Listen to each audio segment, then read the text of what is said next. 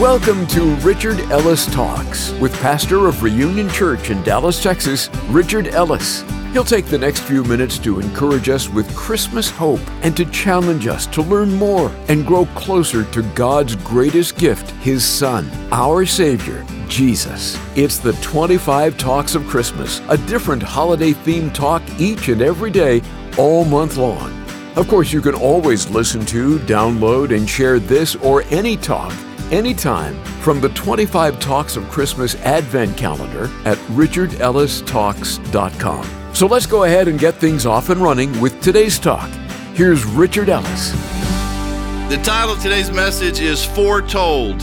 Let me read you the definition what it is to foretell something. To tell beforehand, which seemed pretty obvious, but that's what it is. It applies to the telling of the coming of future events by any procedure or any source or any information. And let me just start by saying this be very leery of anybody who comes around and says, you know, God told me this is what's going to happen to you in the future or something. I mean, it's interesting, you know, ever wonder why you don't see a headline that says psychic wins the lottery? You know, seems like that'd be the pretty obvious one to me. If you can predict the future, you know what the numbers are going to be, just win every time the proof of a prophet is what he says comes to pass. And the Old Testament prophets, some of them got bad raps because it took hundreds of years. Everybody's dead. They prophesied something, everybody died, and it took a long time before it came to pass. But if it's a prophecy from God, it's going to happen. And you can bet anything in the scripture. If it says it's going to happen, it's going to happen. Not that I would bet on the scripture, but you know. All right, in the Old Testament, there are plenty of prophecies about the birth of Christ, but today I want us to look at four who told of his coming in the New Testament. And I want to start here with a guy named Zacharias. In Luke chapter 1, verse 1 and following, it jumps in here and it says, Inasmuch as many have taken in hand to set in order a narrative of those things which have been fulfilled among us, just as those who from the beginning were eyewitnesses and ministers of the word delivered to them. It seemed good to me also, having had perfect understanding of all things from the very first, to write you an orderly account, most excellent Theophilus, that you may know the certainty of those things in which you are instructed. And then he jumps in here about Jesus, even before Jesus, with John the Baptist, and before John the Baptist, with his dad, Zacharias. And verse 5 says, There was in the days of Herod, the king of Judea, a certain priest named Zacharias of the division of Abijah. His wife was of the daughters of Aaron, and her name was Elizabeth.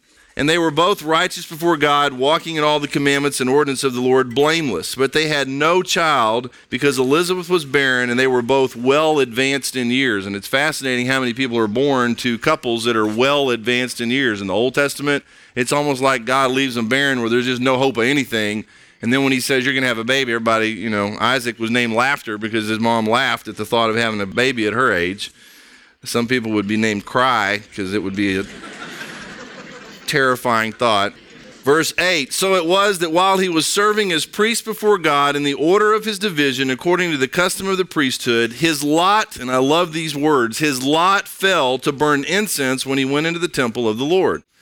And I don't think anything is by coincidence. And I literally think his time to be in the temple and what happened, as we'll read here in a minute, it is like clockwork. You can screw your life up, but I still believe in God's sovereignty and his providence. He gets the job done somehow. I don't know how he does it sometimes because it looks like we mess everything up. But his lot fell, it was his turn and he ends up inside the temple to burn incense. He went into the temple of the Lord, and the whole multitude of the people was praying outside at the hour of incense. He is doing his job, he is being faithful, he's showing up, and in the course of all that, this is what happens. Then an angel of the Lord appeared to him standing on the right side of the altar of incense. And when Zacharias saw him, he was troubled, and fear fell upon him. But the angel said to him, Do not be afraid, Zacharias, for your prayer is heard, and your wife Elizabeth will bear you a son. Now, what is the angel doing there? What does he start with? I'm here about your prayer. This guy has still been praying after his wife's been barren, and they're both old. He is still praying, has been praying for his wife. He's interceding on her behalf and the angel says, You shall call his name John, and you will have joy and gladness, and many will rejoice at his birth. It's enough to find out you're going to have a kid, and he's going to be a boy, which is a big deal back then. Then he goes on, the angel says, For he will be great in the sight of the Lord, and shall drink neither wine nor strong drink. He will also be filled with the Holy Spirit even from his mother's womb. This is some kind of special kid. And he will turn many of the children of Israel to the Lord their God. He will also go before him in the spirit and power of Elijah to turn the hearts of the fathers to the children and the disobedient to the wisdom of the just to make ready a people prepared for the Lord. All right. Then in verse 18, and Zacharias said to the angel, how shall I know this? For I am an old man, and my wife is well advanced in years. And the angel answered and said to him, I am Gabriel, who stands in the presence of God, and was sent to speak to you and bring you these glad tidings. And behold, you will be mute and not able to speak until the day these things take place, because you did not believe my words, which will be fulfilled in their own time. So he is told, he is foretold, he's one of the four that are told that Messiah is coming, and that this son that he and his wife will bring into the world is going to be in the spirit of Elijah, in the same vein of Elijah, going to come and prepare a way in a way for Jesus to come. So then, verse 21 And the people waited for Zacharias and marveled that he lingered so long in the temple. But when he came out, he could not speak to them, and they perceived that he had seen a vision in the temple, for he beckoned to them and remained speechless. So it was, as soon as the days of his service were completed, that he departed to his own house. Now, after those days, his wife Elizabeth conceived, and she hid herself five months, saying, Thus the Lord has dealt with me in the days when he looked upon me to take away my reproach among the people. Now, I don't want to make too much of this, but I love these little stories. And the implied thing here is that these couples were intimate. And this whole thing isn't about sex. Well, let me tell you something. There is a place for intimacy in a marriage way past childbearing and way into old age, obviously, here, because this couple loved each other and were together, or you can't have these babies. Only Mary pulled it off without, you know, having to put up with a man. Just trying to say something the women can relate to. So they get together or hook up or whatever phrases you want to use, and this baby, she conceives, and it's a miracle. And it's used in a little bit, you'll see even with Elizabeth. So if you pick up in Luke chapter 1, verse 39, now Mary arose in those days and went into the hill country with haste to a city of Judah and entered the house of Zacharias and greeted Elizabeth. Even in what she says, Mary obviously has found out that she's pregnant, but let's just go ahead and read this and we can jump around a little bit. And it happened when Elizabeth heard the greeting of Mary that the babe leaped in her womb, and Elizabeth was filled with the Holy Spirit. Now we know that John was already filled with the Holy Spirit, right? Because that's what the angel said. John will be filled with the Holy Spirit even before he's born. But now Elizabeth's filled with the Holy Spirit with a baby filled with the Holy Spirit inside of her. So we got two Holy Spirits in there somehow doing their thing. Obviously, it's just one, but let's just say she's full, to say the least. Then she spoke out with a loud voice and said, Blessed are you among women, and blessed is the fruit of your womb. But why is this granted to me that the mother of my Lord should come to me? Elizabeth knows somehow. Now, an angel, we don't see any angels showing up telling Elizabeth she's going to get pregnant. The angel showed up to Zachariah. Zachariah somehow communicated it to Elizabeth. Elizabeth knows that Mary's pregnant, and something about Mary walking in that house with God Himself in her womb. John the Baptist leaps in the presence of his cousin, you know, even in the womb. But why is this granted to me that the mother of my Lord should come to me? For indeed, as soon as the voice of your greeting sounded in my ears, the babe leaped in my womb for joy. Blessed is she who believed, for there will be a fulfillment of those things which were told her from the Lord. And anyhow, let's jump in here to Mary.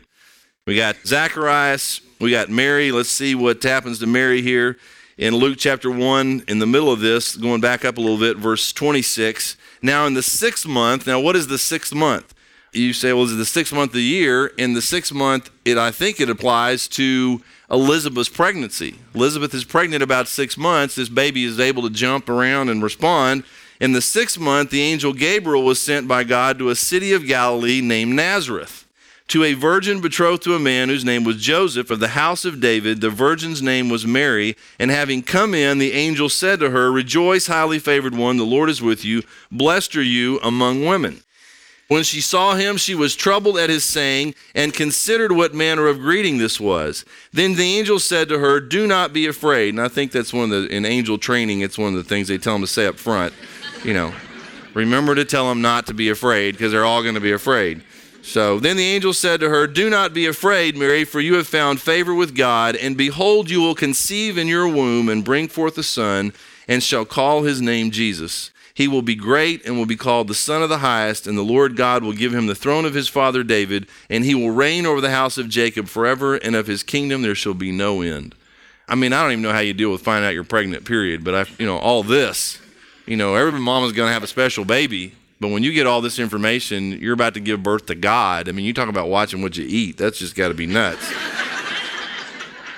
so, another person is told, okay? Now, it's interesting to me, it appears that before Mary finds out, Zacharias finds out. And what I love about this story, the whole birth of Jesus, is this stuff is coming in, and we'll get to another one in a minute. But one of the other ones that we're going to look at is Joseph, who finds out, it appears, right after Mary, obviously, because he's about to ditch her. Not ditch her, but, you know, he finds out she's pregnant, and how else are you going to get pregnant? It can't be immaculately. So let's jump in here in Matthew chapter 1, which you got to go to Matthew to get this piece because it's not over in Luke. Matthew chapter 1, and the account goes as follows, verse 18. Now the birth of Jesus Christ was as follows. After his mother Mary was betrothed to Joseph, before they came together, she was found with child of the Holy Spirit. You know, Joseph obviously knows he hadn't had sex with Mary. And Mary knows she has not had sex with Joseph. There is no category in a poor guy like Joseph's mind. He has picked a great girl, obviously, because God picked her. Mary is not one of the Godhead. She is the woman that was chosen to bear Jesus. Now, I think sometimes Protestants, non Catholics, whatever, minimize Mary. It's a big deal.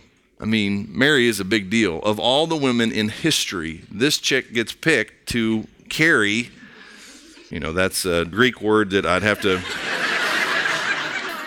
comes from the word chica.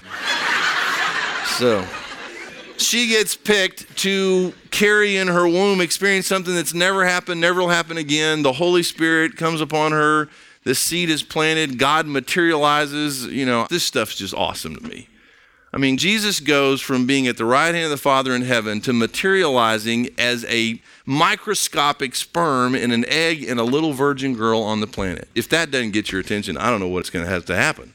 I mean, that's just impossible. And he never ceases to be God. Just boom, just like that. In a moment, something happens, and there he is. And the angel comes to her and tells her all this. You know, not only am I going to be pregnant and I haven't slept with anybody, I'm engaged. He's never going to believe this. I mean, just think about this. I didn't sleep with anybody. I'm telling you, I didn't sleep with anybody. Well, then how are you pregnant? Well, an angel, you know is just not a good situation. Here is, in my opinion, the mercy of God and the wisdom of God that He bothers to go. He says, you know what? We got to take care of Joseph. We got to protect Mary because she's going to need Joseph. And Joseph is part of the prophecy. He's part of this whole plan, who he is in the fulfillment of this.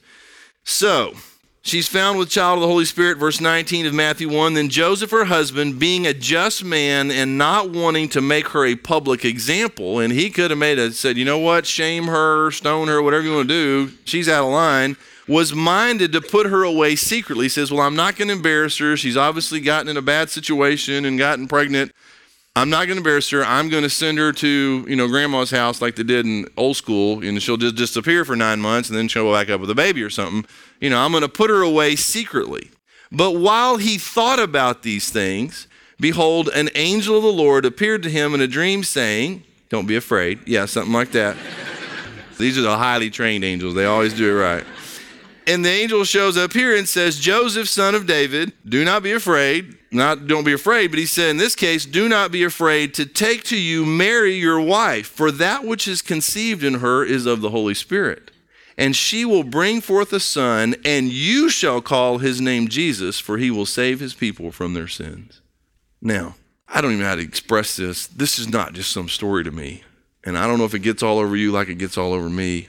Here's this man who's fallen in love with some girl, and she shows up pregnant, and all of these God things start happening. An angel shows up to her, he finds out later, and now he shows up to him, says, Don't be afraid to marry her. Not only is she pregnant, and it's a God thing, but what if you're engaged to a girl who's pregnant by God, which thank God this only happens once, you're engaged with some woman who's pregnant by God, and then the angels not only says, Don't be afraid to marry her, but he says she will bring forth a son, and I've already got a name, so you don't have to buy that book, you know, I've already got a name.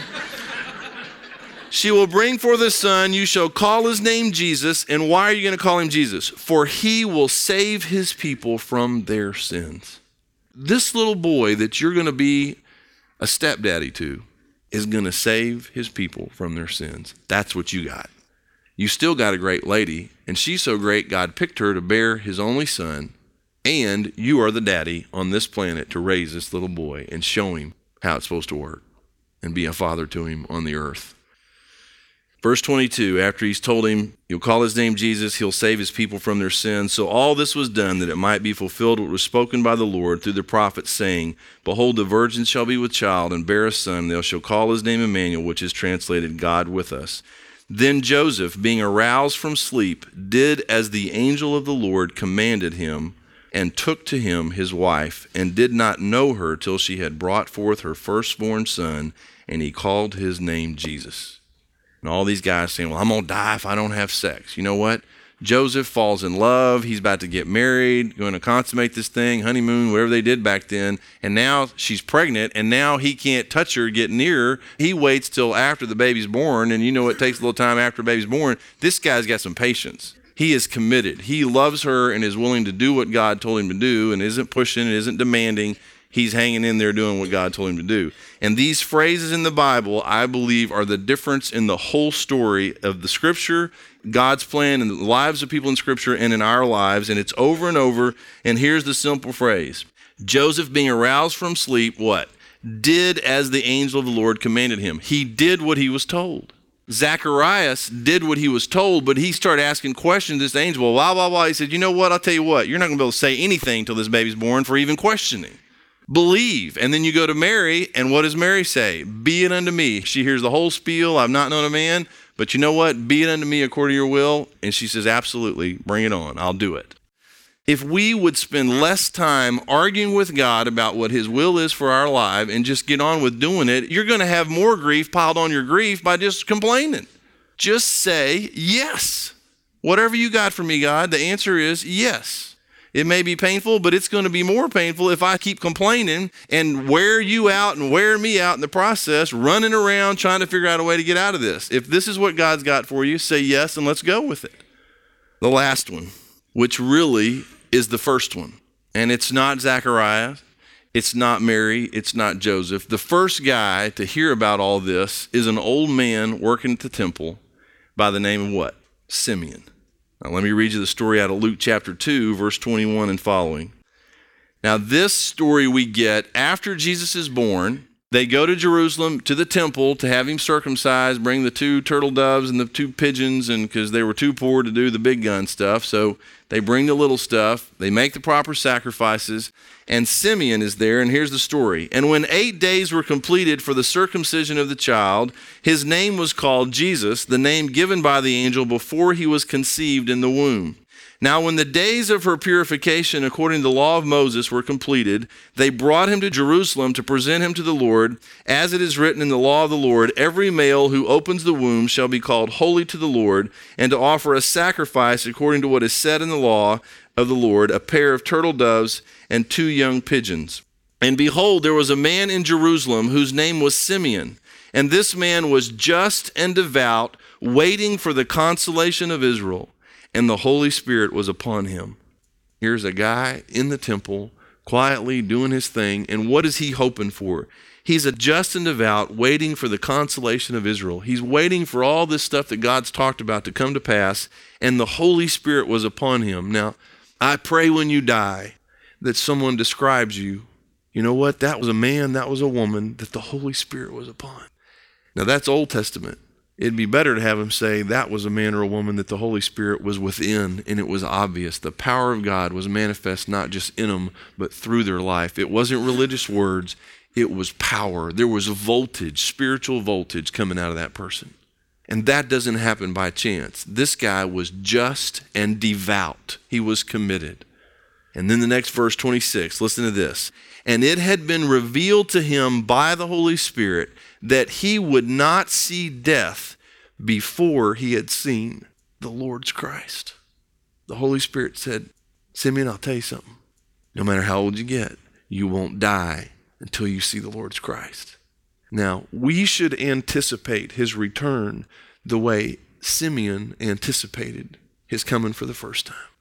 Imagine being promised that, and every day of your life you'd go to the temple and think, maybe today's the day. They're bringing babies in. Is that the boy? Is that the boy? Is that the boy?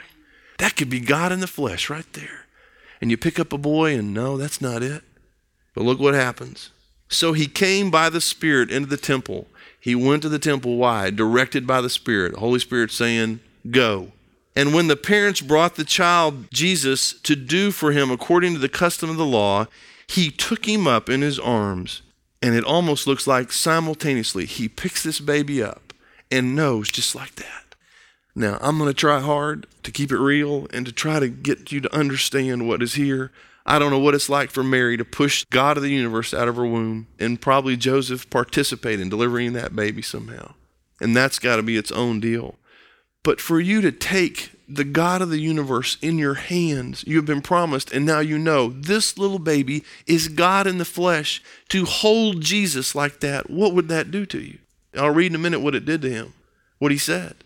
But if you can imagine that, how cool that would be, then never take for granted the fact that you don't hold him in your hands, you hold him in your heart.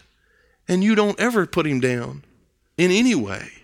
You don't have to say hello and give him back to mom. He moves in. You have God living in you. You've got Jesus in the person of the Holy Spirit. You are filled. He's in you, He lives in you if you're a believer. And one of the coolest things about being a Christian that I think sometimes we take for granted, and that people who don't know Christ yet, you have no idea, as cool as it would be to hold Jesus, you got no idea to have him held inside you. And I think I've been a Christian too long almost sometimes. I just forget what an amazing thing it is to know that God has taken up residence in me. And I can never be alone, and He will never leave me. He'll never forsake me. There is a presence in the same way that John the Baptist is a child in the womb filled with the Holy Spirit. The Holy Spirit in the Old Testament before the cross would come and go. He comes and stays now. And Simeon picks this little baby up, took him up in his arms, and blessed God and said, Lord, now you are letting your servant depart in peace according to your word, for my eyes have seen your salvation, which you have prepared before the face of all peoples, a light to bring revelation to the Gentiles and the glory of your people Israel. Now imagine you're Mary and Joseph standing there. Here goes another one. This isn't an angel. This is just some guy in the temple who gets it. How did he know? And now they hear him praying something, going, How does he know? And Joseph and his mother, not Joseph and Joseph's mother, Joseph and his mother, in other words, Mary, marveled at those things which were spoken of him. Then Simeon blessed them and said to Mary his mother, Behold, this child is destined for the fall and rising of many in Israel, and for a sign which will be spoken against. Yes, a sword will pierce through your own soul also, that the thoughts of many hearts may be revealed. Warns her about the pain that she will experience hold a baby and then watch them nail him to a cross and see how you feel. There's more than Jesus got pierced on that cross. There was a mama standing somewhere, got pierced too. Now there was one Anna, a prophetess. This is still coming in the same passage. The daughter of Phanuel of the tribe of Asher. She was of great age. You know, 29 is a good age too, but she was of great age and had lived with a husband seven years from her virginity. And this woman was a widow of about 84 years who did not depart from the temple, but served God with fastings and prayers night and day. And coming in that instant, she gave thanks to the Lord, and listen to this, and spoke of him to all those who looked for redemption in Jerusalem. Foretold, and we've seen those four.